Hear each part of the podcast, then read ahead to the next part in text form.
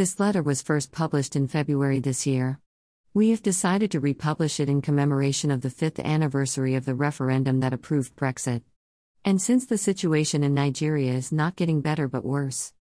Dear Prime Minister, we rejoiced with you and your Conservative Party of the Great Britain for your remarkable victory at the general elections on December 13, 2019. Such victory did not come the way of the Tories for the past 32 years. Your party worked hard to achieve that historic victory which gave you clear mandate to exit from European Union. Britain was one of the official signatories of the 12 communities that founded European Union in 1993. Great Britain loved the Union and nurtured it with confidence till it became clear to her that the Union had become dysfunctional. To remain in the Union with unqualified docility and steadfastness that turns blind eye on reality will be counterproductive to the British people. Based on long time of observation and practical evidence, British leaders decided it was time to exit the Union. The decision of this magnitude is hard to make and its implementation is harder. Thereupon, the British leaders worked very hard to implement their decision, exiting the Union. There were series of public debates and referenda. People lost their leadership roles in both Conservative and Labour parties as a consequence of their ideological positions. The result was not positive till you took over the leadership of the Conservative Party.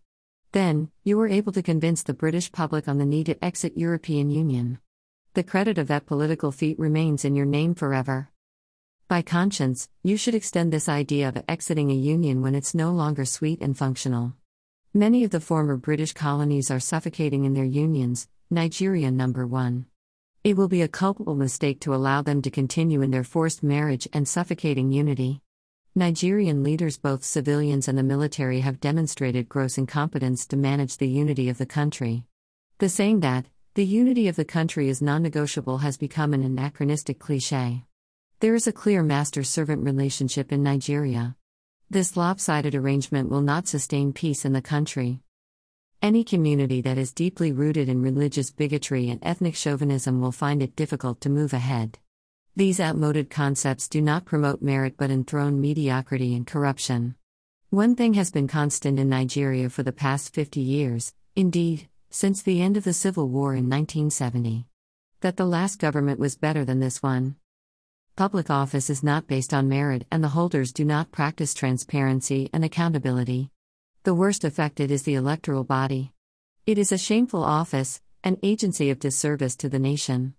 Anti graft structures are there but made powerless and caged by the political leaders. They are organizations of vendetta against political opponents. Most of the current British parliamentarians were young during the Nigeria Civil War of 1967 to 1970.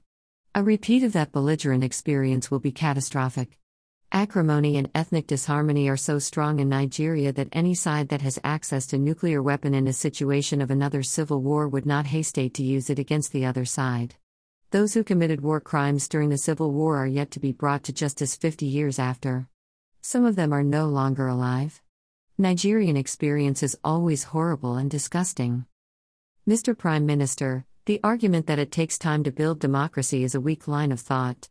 My people have a saying that, a chicken that would be a cockerel starts in the egg. In other words, it will be difficult to mend an old building with faulty foundation. The best solution will be to bring it down and start afresh. Yes, it may take time to build democracy, but strong foundation is indispensable. I think this is why some countries in Latin America and Southeast Asia are still on the march to nationhood after 200 years of independence, while their counterparts in North America within the same corresponding time and still some in the Far East in less than 50 years have become global leaders in every sphere of life. Nigerian people are better and should not be in this catalogue of failures. The current global index of the most terrorized countries in the world has proved that Nigeria descended to the third position from where it was before. It shows lack of progress. The country is only better than Syria and Iraq. This may not be a thorough and an in depth study. Nigeria is not at war unlike those two countries. Nigeria has no go areas within its territory, Syria and Iraq don't have that. Sambisa Forest, which has been sincerely described as the size of Scotland, is only accessible to Boko Haram and Islamic State of West Africa Province, ISWAP. Besides Boko Haram and ISWAP, Nigeria has other notorious terrorist groups, Fulani herdsmen and bandits. Fulani herdsmen have become the most dreaded terrorist group in Nigeria because they are allowed by the federal government to roam the country with AK 47. They kidnap for ransom, kidnap and kill even when ransom was paid. They rape women with reckless abandon, maim people, destroy houses and farms without mercy. They go by two names Fulani herdsmen and bandits. The Kagara High School abduction on Wednesday, February 17 is their trademark. That particular campaign, during which they abducted 42 people, including 27 students, 15 staff members, and their families, even babies, has been in their plan for some time, but government refused to pay attention and nip the problem in the bud. For weeks and months, there have been series of kidnappings in the same area. Travelers were kidnapped, including a Catholic priest who was eventually killed by the terrorists. A day before the Kagara school incident, a delegation of politicians and leaders of thought from Borno and Yobe states, the epicenter of terrorism in Nigeria, visited the president and thanked him for the good job he had been doing in their areas. A country built on fraud and managed by hypocrites will surely have a disastrous fall. Both federal and state governments lack political will to fight terrorism in the country. You may recall that similar incident occurred at Kankara Government Science Secondary School, Katsina State in December 2020, where the school was ransacked and almost the whole students abducted by the same bandits. Ransom was paid to rescue some of the students. The idea of negotiating with the terrorists, paying them ransom, and denying it publicly emboldens the terrorists. This idea is going on unabated in the country. Right now, governments have negotiators but will always deny it. Some of the terrorists are used during political campaigns to kidnap opponents and on election days to snatch ballot boxes. The governor of the state, Abubakar Sani Bello, asked people to pray that God would return the kidnapped students and staff safely and forestall the occurrence of such incident again. Such statement can only come from the mouth of a corrupt politician. God has no hand in the incident. For God and Humanity, trigger an article of referendum allowing the citizens to decide how they want to continue.